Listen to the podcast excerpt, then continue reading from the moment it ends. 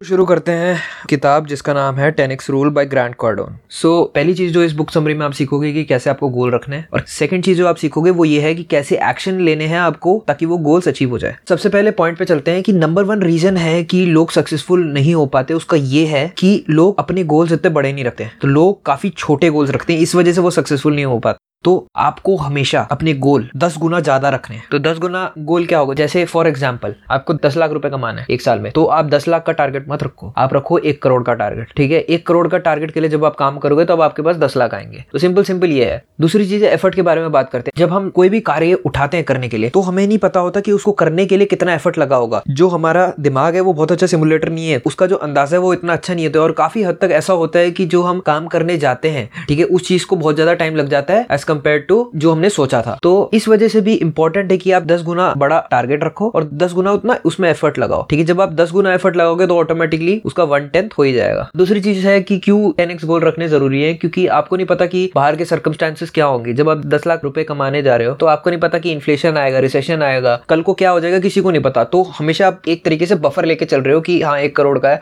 ठीक है? दस गुना बफर है। अगर एक करोड़ भी नहीं पहुँचे तो कोई बात नहीं, चल जाएगा काम हमारा। आप सेफ़ साइड पे हो? अब आपको एक चीज़ याद रखनी सबसे पहले सक्सेस आपकी ड्यूटी है, ठीक है? सफल होना आपकी ज़िम्मेदारी है। आपको सफल होना है, कुछ भी हो। जब हम ऐसे सोचते हैं कि हाँ सफल होना हमारी ज़िम्मेदारी है तो बंदा और एफर्ट लगाता है काम को करने के लिए, ठीक है? वरना हम क्या होते हैं, ढीले पड़ जाते हैं, यार, जैसे चल रहा है, चलने दे। वो वाली मेंटेलिटी मत रखिए कि जो चल रहा है, चलने दो, ठीक है? वो एवरेज मेंटेलिटी है। आपको हमेशा कुछ नया, कुछ बढ़िया करने के लिए हाथ फैलाने पड़ेंगे, चादर फैलानी पड़ेगी। वो जो कहावत थी कि जितनी चादर हो उतने ही पैर फैलाओ, उसको भूल जाइए, ठीक है? पैर फैलाइए और बड़ी चादर लेके आइए पैरों को ढकने के लिए। अब एक और चीज़ है कि आपको हमेशा अपने गोल्स को अचीव करने के लिए किसी भी चीज़ के लिए रेडी रहना है। जब आप गोल रख रहे हो तो आपको पागल बनना पड़ेगा। आपको इतना पागल बनना पड़ेगा कि आपको उस गोल के अलावा कुछ और दिखे ही ना। एक तरीके से सब कुछ गायब हो जाए उस गोल के अलावा। इतनी पागलपंती होनी चाहिए आपके दिमाग में, जब आप कोई गोल अचीव करने जा रहे हो। एक और रीजन है कि क्यों दस गुना बड़ा टारगेट रखना इंपॉर्टेंट है, क्योंकि जब हम दस गुना रखते हैं तो हम बाकी चीज़ों के बारे में भूल जाते हैं, क्योंकि हम बाकी चीज़ों के बारे में सोच नहीं सकते, क्योंकि अगर हम सोचेंगे तो वो दस गुना बड़ा टारगेट अचीव नहीं होगा। इस वजह से भी उस चीज़ को अचीव करना बहुत आसान हो जाता है, क्योंकि बाकी सारी चीज़ें बैकग्राउंड में फेड हो जाती है, आपके सामने बस एक ही लक्ष्य है